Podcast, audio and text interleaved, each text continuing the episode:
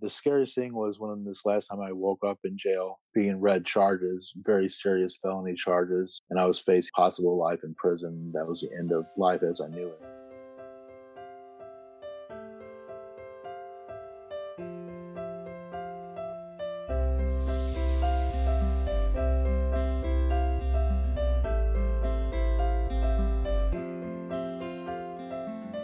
Welcome to the Real Talk 238 podcast with your host, Denise Lee, a licensed professional counselor and nationally board certified counselor in the state of Alabama. The focus of the Real Talk 238 podcast is to have real conversations concerning taboo topics that people in the church may find themselves struggling with or feel they may not be able to talk about. The topics discussed on the Real Talk 238 podcast are intended strictly for informational and educational purposes only. These topics are not a substitute nor does it replace professional medical, psychiatric, psychological, or mental health advice, nor is it a substitute for a diagnosis or treatment. Always seek the advice of your physician or a qualified licensed mental health provider with any questions you may have regarding a medical condition or mental health disorder.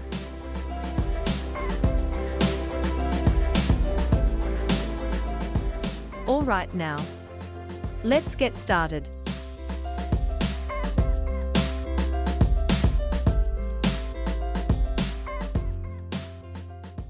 Hey everyone.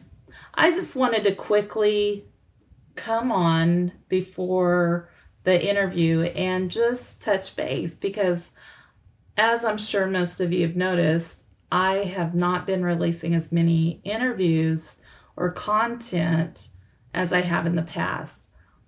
Part of that reason is because I was completing an education specialist degree, which took up a lot of time. I was involved in research. And if you've listened to past interviews or episodes, sometimes you've seen announcements for a training I was doing on trauma informed care, suicide awareness, and suicide prevention. That was part of the research I was doing for this degree requirement. But thankfully, I had finished, I completed the degree.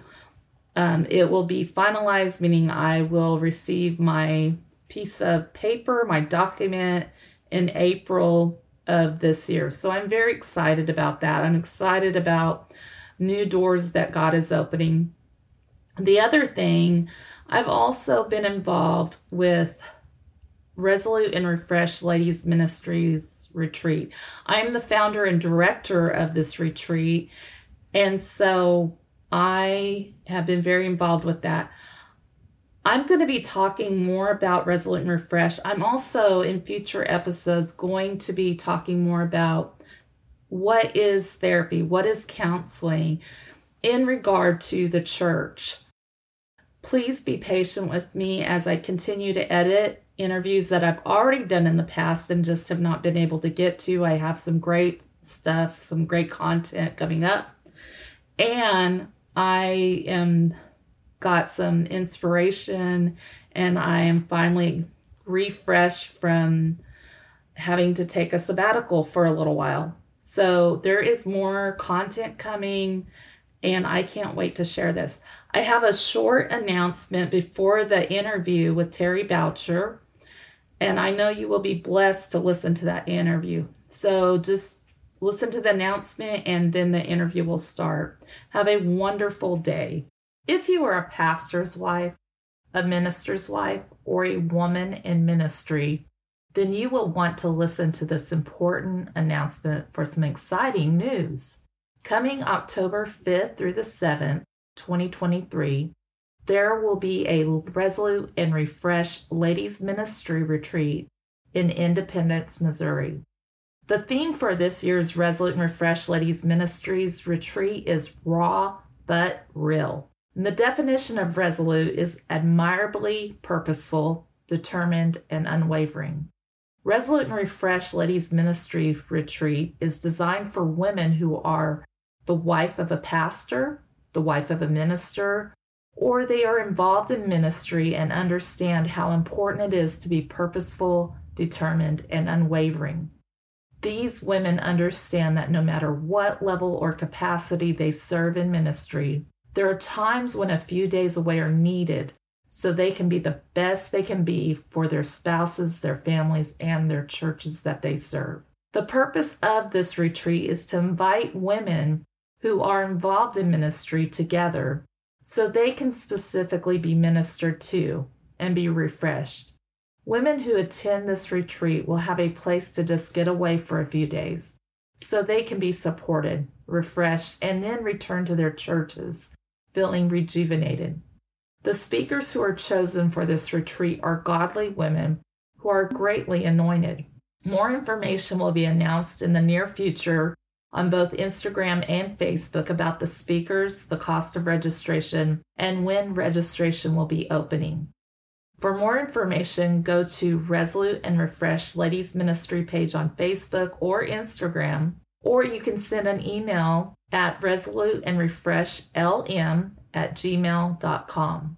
Now for the Real Talk 238 podcast, here we go. Hey everyone, thank you for coming today and listening to the Real Talk 238 podcast. I'm your host, Denise Lee, and today I have with me Terry Boucher. He is from Fargo, North Dakota. He's a roofing contractor.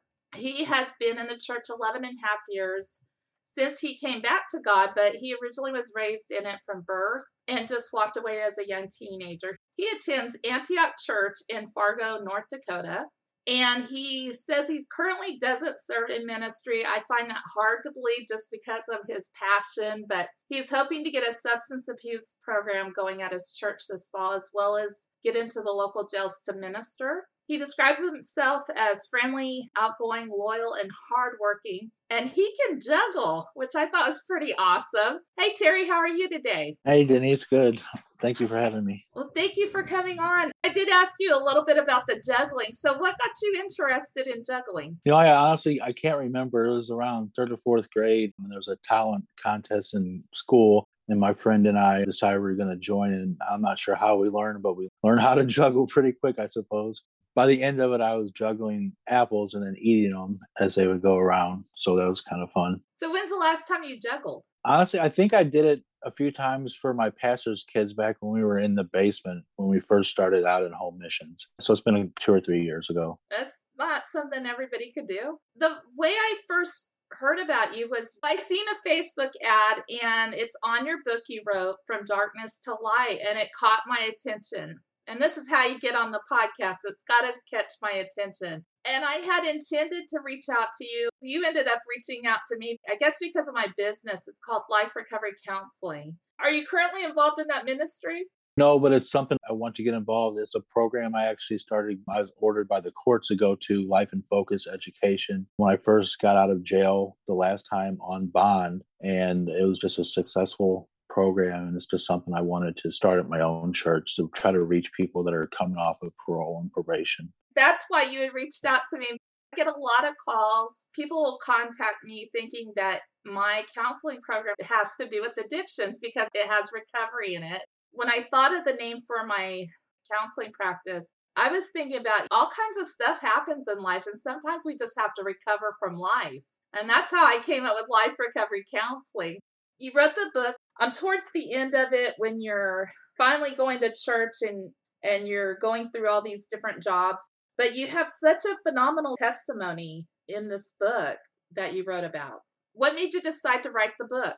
I've always thought about writing it before just because I've been through um, a lot of stuff in my life and I've had a lot of people over the years tell me I should write about it. I've kind of just brushed it off. In this past couple years, my pastor's mother in law actually told me that I should really write about my story and something about it. When she said at that time, it just stuck. And then I started having kind of like when you get a burden for something, a desire started burning within me. And I just couldn't let it go that time. So I decided when I took off work for the winter, since I can't do roofing, I just started putting the pen to the paper and then went from there. Started going through all my police reports and stacks of paperwork I've had put away for years now, trying to put together. You literally have copies of your police report? Oh, I do. I have tons of them. Police reports, violations from my PO, just you name it, stacks of them. When I was reading your testimony, I was just, I think I was really blown away because The whole time I'm reading this, I'm thinking, man, God has had his hand on you. Yes, he has. Because you've been stabbed, you've been hit in the head. Yep. Stabbed, hit in the head numerous times, with hockey sticks, fights with crowbars, many car wrecks. One, I definitely should have been dead and stopped breathing. They had to revive me. So many times I should have been dead from drug overdoses. It's just unreal. Wandering around the streets of St. Louis in places I shouldn't be, where people get shot all the time, even in broad daylight. I just ran around without a care in the world.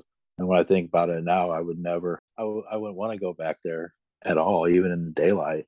So, yes, he's had his hand on me for sure.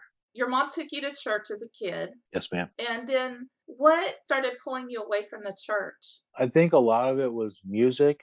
I can't except until I re- when I really first started like really getting away from it. Before that, I think it was just other kids, you know, just a bad influence. Um, I started listening to stuff even in church at other kids' house, like Metallica and music like that. But I was still in church.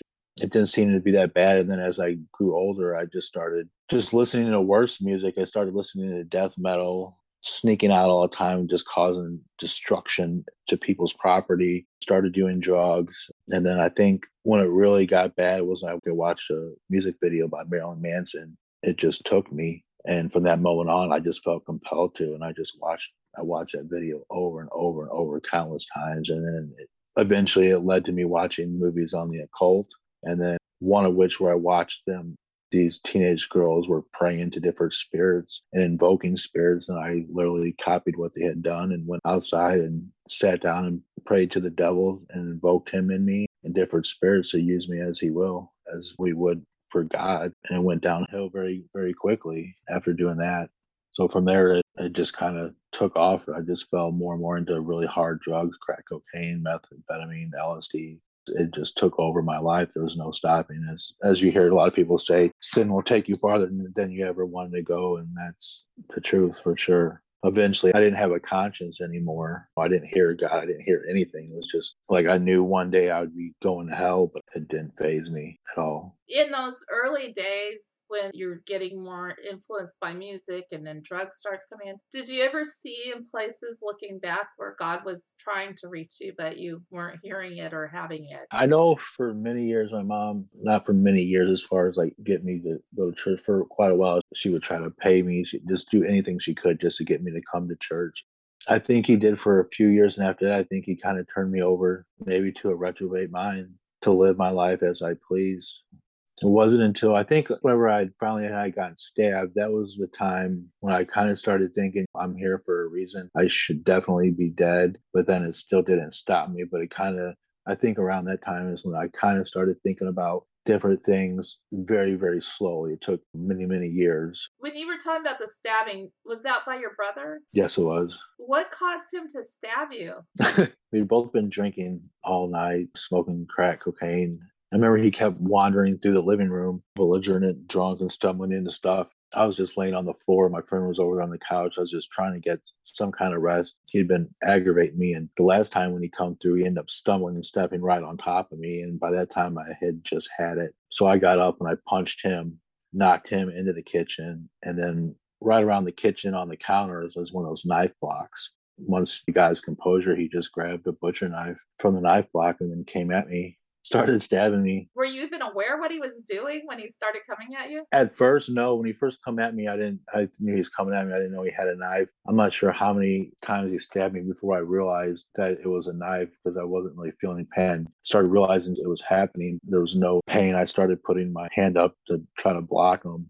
But as I said, I didn't feel anything. And then I was finally able to take him to the ground and get the knife from him. Meanwhile, my mom was beating me in the head with a fireplace poker because she thought it was my brother on top of me because the lights were dim. She was just trying to get it to stop. So not only are you getting stabbed by your brother, your mom's hitting you in the head with a poker. Yeah, so I was able to get out of there. Does your mom ever comment about those early days? No, I think we talk about it too much. Every once in a while, if we're reminiscing with somebody about a story, she just shakes her head but we put her through a lot. Where's your brother at now? He is here in Fargo now. He's still here. He moved. He came up here. He was up here and within 15 hours or so after being released from prison. I want to say it was 2018, I believe. He got out of prison and then came straight up here. To stay with me till he could get his feet back on the ground. Hopefully things are better for him though. Yeah, they are better. Now is your mom up there as well with you? She stays with me and she's in the other room. I hope you told her pray because everything could happen. Yeah, before the interview started, I think it took us about 30 minutes to get it going. It did. It was just one thing after another. What was one of the most scariest times for you? I guess I would say waking up in jail because there's, there's so many things I used to do. I just didn't have any, I didn't care. This person pulled a gun and say he's going to shoot me or or stab me or whatever, I literally would threaten him. I just didn't care. But I think the, the scariest thing was when this last time I woke up in jail being read charges, very serious felony charges, and I was facing possible life in prison. That was the end of life as I knew it. I think that would probably be the scariest, heart wrenching, my life is over kind of feeling which is what it took though to get back. Was that the false accusations? Yes, it was. I was charged with felonious restraint, first degree assault, unlawful use of a weapon, and armed criminal action. And the armed criminal action charge alone was a minimum of three years and ranged all the way up to life in prison just for that charge. The other ones were seven years, I think 10 years, 15 years. Any one of them could have been a lot of time in prison and a good chance, possibly life in prison. What did your probation officer say during all this time? Can't remember everything. I think they were just like in disbelief. They pretty much washed their hands. They didn't know what else they could do for me because I actually had a really nice PO. Not after I'd first gotten out of jail the last time, but prior to that. She tried everything for me to try to better my life. She honestly wasn't out to get me. I burnt every bridge, every chance they gave me until one of the last few times I told them to just lock me up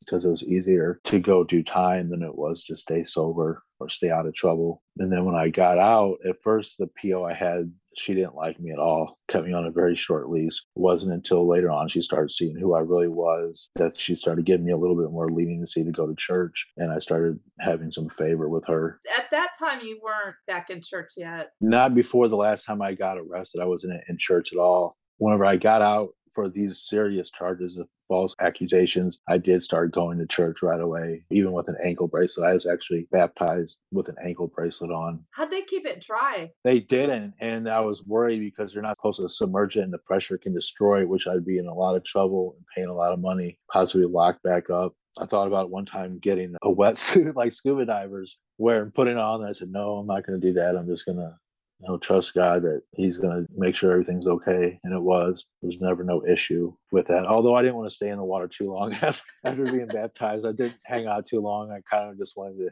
get up out of there. I always think it might get a little shocking. They're good on water, even in the shower. You're just not something to do with the pressure can destroy it, and then I'd be in trouble. It's pretty serious because they might think I'm taking off too. No, we don't. we don't want them thinking that. Now, yeah. it makes me think of. I've heard of stories before that where they go into jails and they'll have these inmates on death row, and these ministers would go in there to baptize them, and of course. Death row inmates, they're all shackled, and then they get baptized, and the the shackles, shackles are, come on come off and it's like wow. That's neat. I've heard of stuff like that too that's really cool really really cool. You had the false accusation and i'm just like there was a lot in that book there really was i was just like wow. And then you started going to church and when i was reading in there there was a period going to church you still struggled with addiction. I did i did. At first when i got baptized i thought oh, i'm gonna throw my cigarettes away i don't need these no more. And it was like by faith God did deliver from me. And then I started going through some stuff and I decided to pick it back up when really I could have overcame it. But once I picked the cigarettes back up, it just led to condemnation and I just continued to struggle with the cigarettes. That never ended. Through that time, I had gotten married, which I never did listen to my pastor, and I should have. Got married, then I'm going through a bad divorce, and then that broke me. And then I started doing drugs here and there throughout all that time, and it just eventually it progressed to where I stopped hearing God's voice like I used to. I didn't feel I'd go to church, but I didn't feel his spirit like I used to. I was eager to get to the altar. You know, I just couldn't wait for church to get over so I could get to the altar every single service. And I found myself dragging my myself to church and it just got worse. Kind of like they say, when you go back to it, you know, you bring seven other spirits worse than the other. And it, it's just the state of that man is worse than before. It, it definitely progressed to being worse than it was So you were court ordered to go to a recovery program. Yes, ma'am. When did that occur? I wasn't out of jail too long. I was on house arrest with an ankle bracelet, and I would say within a week or so, my probation officer gave me a phone number of somebody to call and said, You need to call this man so you can set up an appointment to start going to these classes, which ironically turned out to be the same church my mom had started taking me to that had that program. And the person that I was supposed to call when I looked at the name turned out to be one of my old Sunday school teachers that I used to cause disruptions from as a teenager before walking away from church. So I thought, oh boy, he's not going to be happy to happy to hear from me. Was he? Did he remember you? Oh, he did. Yeah. like, he was, you're like, oh, yeah, he did. yeah. yeah, but he was very uh, loving, very nice, welcomed me back with open arms it's just another God thing, how God orchestrates everything about the way the situation worked out. He had a plan in it. How long was that program you went through? The program, I think I had to go to anger management as well as the substance abuse, and they were both 12 week classes. I did both of those, but then after I was done, I just continued going to that, started helping out there, enroll new people from probation and parole, because that's where most of them came from. So I kind of helped out with the program for a while. And what was the name of the program again? Life and Focus Education but it's basically like acts program what was the most beneficial thing that you found about the program i think all the love they showed before class there's many many people from the church that would be there they brought food and they would just visit with people coming in the doors and love on them to show them they cared I think that's the best thing I think out of that program, even more so than just the classes, was the people from church there being there to support people. Just to show that they do care and they want to see you succeed. Yes, ma'am. You said you had went to anger management. I did. Did you find that beneficial? I did. All of it. I mean, all the classes were beneficial. I know I learned it's okay to be angry. How you channel that anger. What to do with it. Which is kind of like you said, be angry and sin not. We're human. Right. So you just have to direct it the right way. I mean, Jesus, he went flipping tables. So yeah, in a right. I guess it was righteous. It was good. I'll be talking to people and they're like, You're not supposed to get angry. I'm like, You're not? I'm like, you know, Jesus, he flipped tables. And they're yeah. they're like, Oh yeah, he did. And then God, he wanted to annihilate all the children of Israel. They're like, Oh. Yep, very true. How challenging was it for you to tap into your because when you're doing drugs, you know, using substances, you're pretty much numbing out is what you're doing. Uh-huh. And so it's kind of like when you stop using, it's like this ice cube that is melting. And then those raw emotions start coming up. How did you work through those? I would say that was probably one of the hardest things, learning to deal with emotions sober because the first reaction I want to do is pick a cigarette up or go get a beer or go get high. I think that was the hardest thing, especially in my marriage, is dealing with emotions and being hurt and not how do I t- handle it? It's been a process i would say just like i it took me years to get to where i was in using it's taken me time learning trial and error i suppose and learning lessons from god to be able to deal with emotions a little better. I'm not perfect but i'm definitely not where i'm definitely not who i used to be. So it's a process. Now in the book you talk about your dad a little bit. Uh-huh. were you ever in contact with him? No because he passed away when i was about five and a half months old I never did actually I have no remembrance of them. Was there anybody that ever stepped in and filled that role? No, my mom raised both of us all by herself. Like nobody from the church that would step up? I don't believe so. No. No, my mom was pretty well on her own. I mean, I'm sure there's people who helped her, but as far as us goes, I don't believe so. No. Do you think it would have made a difference if somebody had stepped in and just kind of took you under their wing? You know, I'm not sure. I mean, that, that's that's what statistically they show that it's better to have a father figure, but I'm not sure. I could have just turned out rebellious, and it could have been worse. that's true. I'm not sure. I mean, my mom tried her best and raised us. We knew truth, and we were raised in a good way, and we still just started rebellion. It's hard to say. Where can people get your book? It's only on one place right now, and that is at apostolicpublishinghouse.org. Do you know how much it is offhand? Fourteen ninety five. And I would suggest ordering this book because it's a phenomenal book and there's poetry through it. You, you, wrote a lot of poetry through all those periods. I did. There's some of it that I had already had already wrote. Some of it I had wrote there's one poem I actually wrote when I first moved to Fargo and I had I was feeling lonely and struggling. I wrote it actually while I was sitting in an empty apartment drinking a bottle of alcohol. There's some poems so I had wrote some and there's a lot of them I wrote after I'd started writing the book. Decided I'd like to have a poem after each chapter of the book. most of like got inspired. One of which I, I remember I was woke up on my the 10 year anniversary of when I was arrested last, and around somewhere around one o'clock in the morning, and just poetry just started coming to my mind, and the whole poem was wrote within minutes in the middle of the night. Do you have any other type of creativity other than juggling and writing poetry? I like to draw, but I don't ever have time for that. I did a lot of drawing when I was locked up, but haven't done too much since then. Yeah, it's amazing what you discover while you're sitting there thinking about stuff. When you were locked up, was there ever a time when you felt like God was reaching out to you? Not any of the other times. The new many times I was locked up before this last time, I'd never really had any recollection of anything. I never picked up a Bible once. But the last time within like about a few weeks after being there, just feeling like a train wreck, going through withdrawals from alcohol, drugs, and cigarettes. I was just depressed, and I finally got down on my knees and sincerely prayed. I didn't care if I ever got out of jail and I was in prison for the rest of my life. I just wanted God to change my life, and I sincerely meant it. I didn't care if I didn't get out at that time. I just didn't want to be the person I was. I woke up the next morning like completely changed. Just no, of course, I didn't want to be in jail, but like this sadness, I was just overcome with like joy unspeakable. Like I didn't, I never known, you know, a peace and joy like that, especially considering my circumstances. And I was just ecstatic. I remember that whole day. And I think that's when he began really reaching for me when I was ready to listen it's amazing when we get to that place in life that it's like, okay, I'm gonna, I'm done.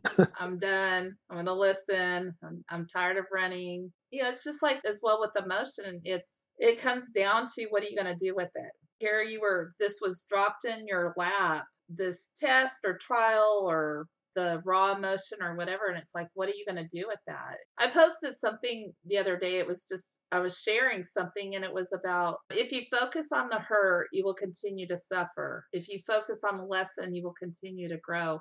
And somebody asked in response to that, they said, Can you learn something from being hurt? And I said, Yeah, you can learn something from the lesson that caused the hurt what is the biggest takeaway do you think you've learned from all these different lessons throughout your life? I would say not only listen to your pastor, but don't give place to the devil because it, it, only takes one thing to just draw you away. And many times it's actually really slowly. You don't really see it's little things, and you just become more and more numb to whether it be something you're watching or listening to or places you're going. I would say everything that people in our faith have standards and guidelines, it's for a reason, not to get too close to the edge of the cliff. There's definitely a reason there. And I think we should all be more, myself included, more aware of that and more vigilant on trying to keep those boundaries where they need to be because it really is an all out war to pull us away. I think that's a good point you bring up about listening to your pastor. It took me a long time to learn that lesson. I think for myself, learning to listen to my pastor, it was about realizing he wasn't out there to try and be cruel and beat me over the head and just be a dictator. That wasn't his goal in life. He wanted the best for me. And sometimes he could see stuff, or God would let him know things that I couldn't always see in the process. When did that light bulb click on for you? Oh, well, I know my pastor back in Missouri, after I'd gotten through everything and I started turning my life around, I realized that a lot of things he said or did were only for my own good. And he saw me slipping. You don't always see it when you're in addiction or you think people don't notice this or notice that just because that's just how it how it is. But other people around you notice it.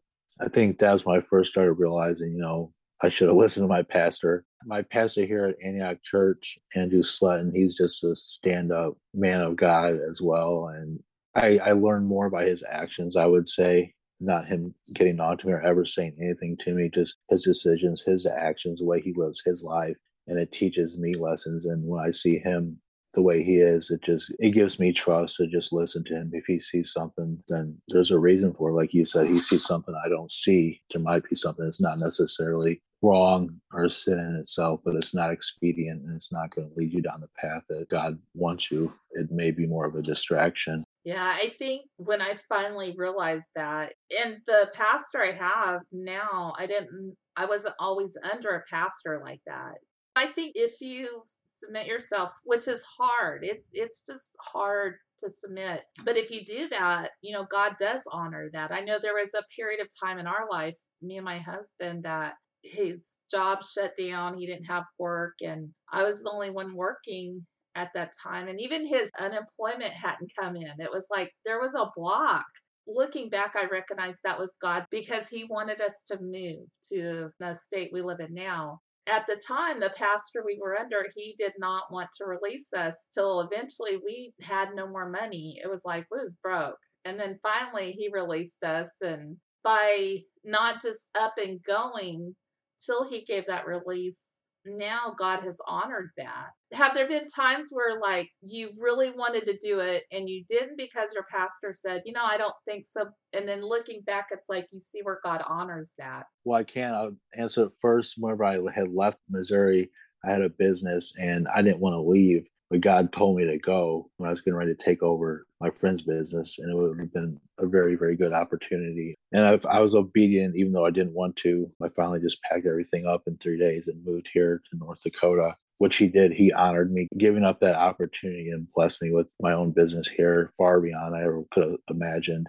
And there was another time, the church before I'm going to now, I didn't I wasn't necessarily told not to go to where I am now, but I'd wanted to for a couple years, at least a couple years, but I knew until God said it was time to go or gave me permission to go, I shouldn't just up and leave. So I stayed there and prayed about it for a long time until finally there was one Saturday morning. God said today was the day. Told me you can go now. And I think I don't necessarily see. I mean, I don't know. I guess I'd say he honored because now I'm very happy where I'm at. He's blessed me with an amazing pastor and their family just not leaving, you know, until he said it's time. Was your other pastor when you finally approached him? How how was he, or did he know? Sometimes they know. He wasn't very happy about it, but I was positive. It wasn't something where I just up and was church hopping.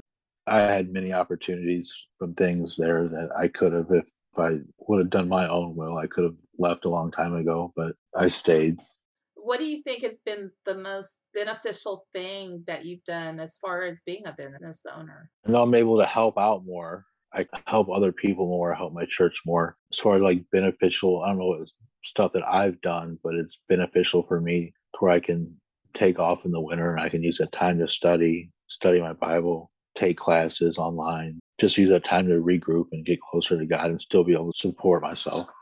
There's a great book I got and that's how I got into doing podcasts because I heard there was an interview about this book that I'd heard so much about. I was like, oh, I'm going to listen. But you know, sometimes that's the way God does things. He'll he'll get our attention with something, so we'll end up going the direction He's wanting us to go. But anyways, the one thing that I have found being a business owner, and it goes way back to there was a Welch's grape juice the guy wanted to be a missionary for whatever reason he couldn't be a missionary. So he what he decided to do was before he paid out anything he paid his tithes on his his income. That always stuck out to me. Now i heard that story probably 25 years ago and then there was a guy at the church where i was going to at that time and it was before i met my husband he had a flooring business. Like he would put come in and put flooring in. And he said he did the same thing. And I was like, okay, there's a reason why it's sticking out. So I've done that and and I don't know about you, but i've found that God has just really blessed before I pay my my contracted employees, before I buy one piece of thing, before I pay a bill, I'll pay tithes on my business. It's true. Sometimes I, after seeing it in my own life, I, I think, man, I wish everybody truly saw this concept because it's crazy. I moved up here with nothing. I mean, in the book you were talking about being in your little apartment and I don't even think you didn't even have a chair, I don't think. I had one I had a metal fold up chair. That was it that I sat and ate with. Had a bed. That was it. I literally had nothing finally towards the end of the first year i finally was able to get a kitchen table other than that my living room was everything was completely empty but god has blessed me giving paying tithes and offerings and he's always faithful. He just is. I can't even describe how much he's blessed me just like you said with your business. Just it's a good principle. Yeah it really is I'm sitting here thinking, man, eh, there ain't no telling what we'll talk about on the podcast. Going back to your book, what do you hope is the outcome of the book? Yeah, by writing this book and getting it out there, what do you hope is the outcome? My biggest goal, I mean, I guess I would say, is I just wanted to touch other people's lives, people that think they can't make it, have done too much, whether they were in church and walked away or they're not in church um, and it's something new to them. I want them to be able to find hope and be able to experience God, feel experience Him like we have. I want people to the bonds of addiction in people's lives to be broke.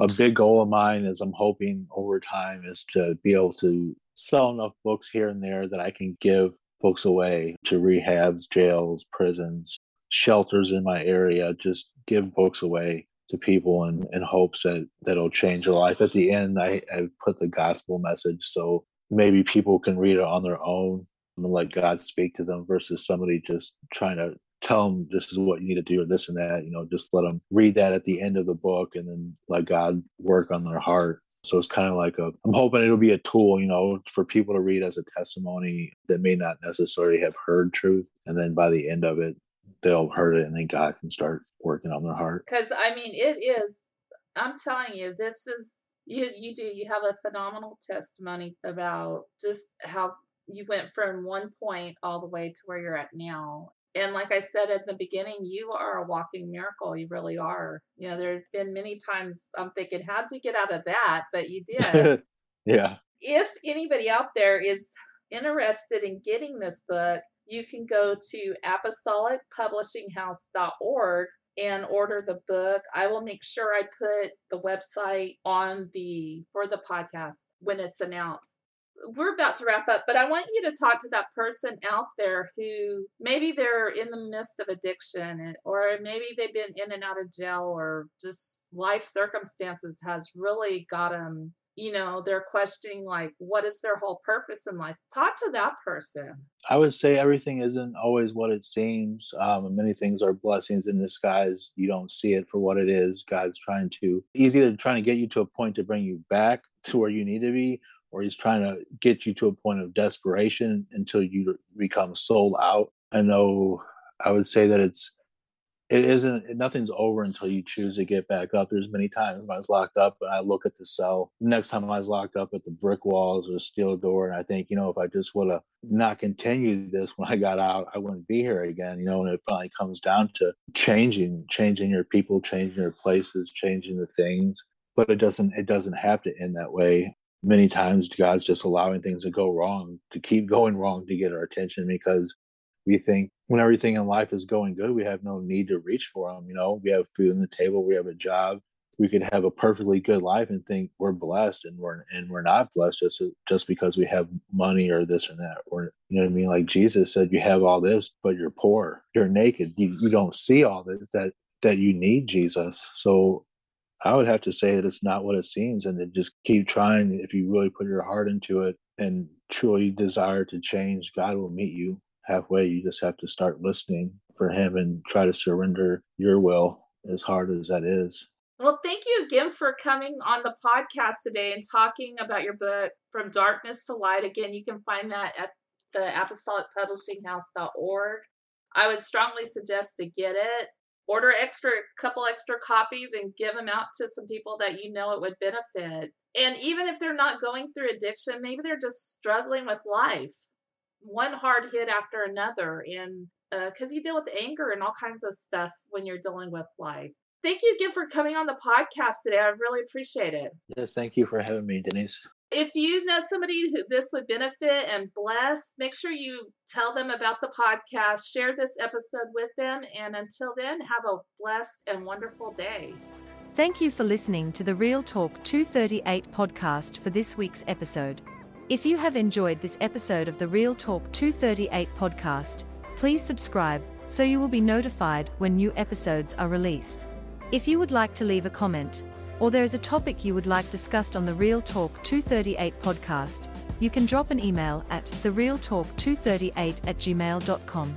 You can also find the Real Talk 238 podcast on Facebook and Instagram listed as at the Real Talk 238. As a reminder, the Real Talk 238 podcast is not a substitute, nor does it replace therapy. Always seek the advice of your physician or a qualified licensed mental health provider with any questions you may have regarding a medical condition or mental health disorder. Until next time, have a blessed day.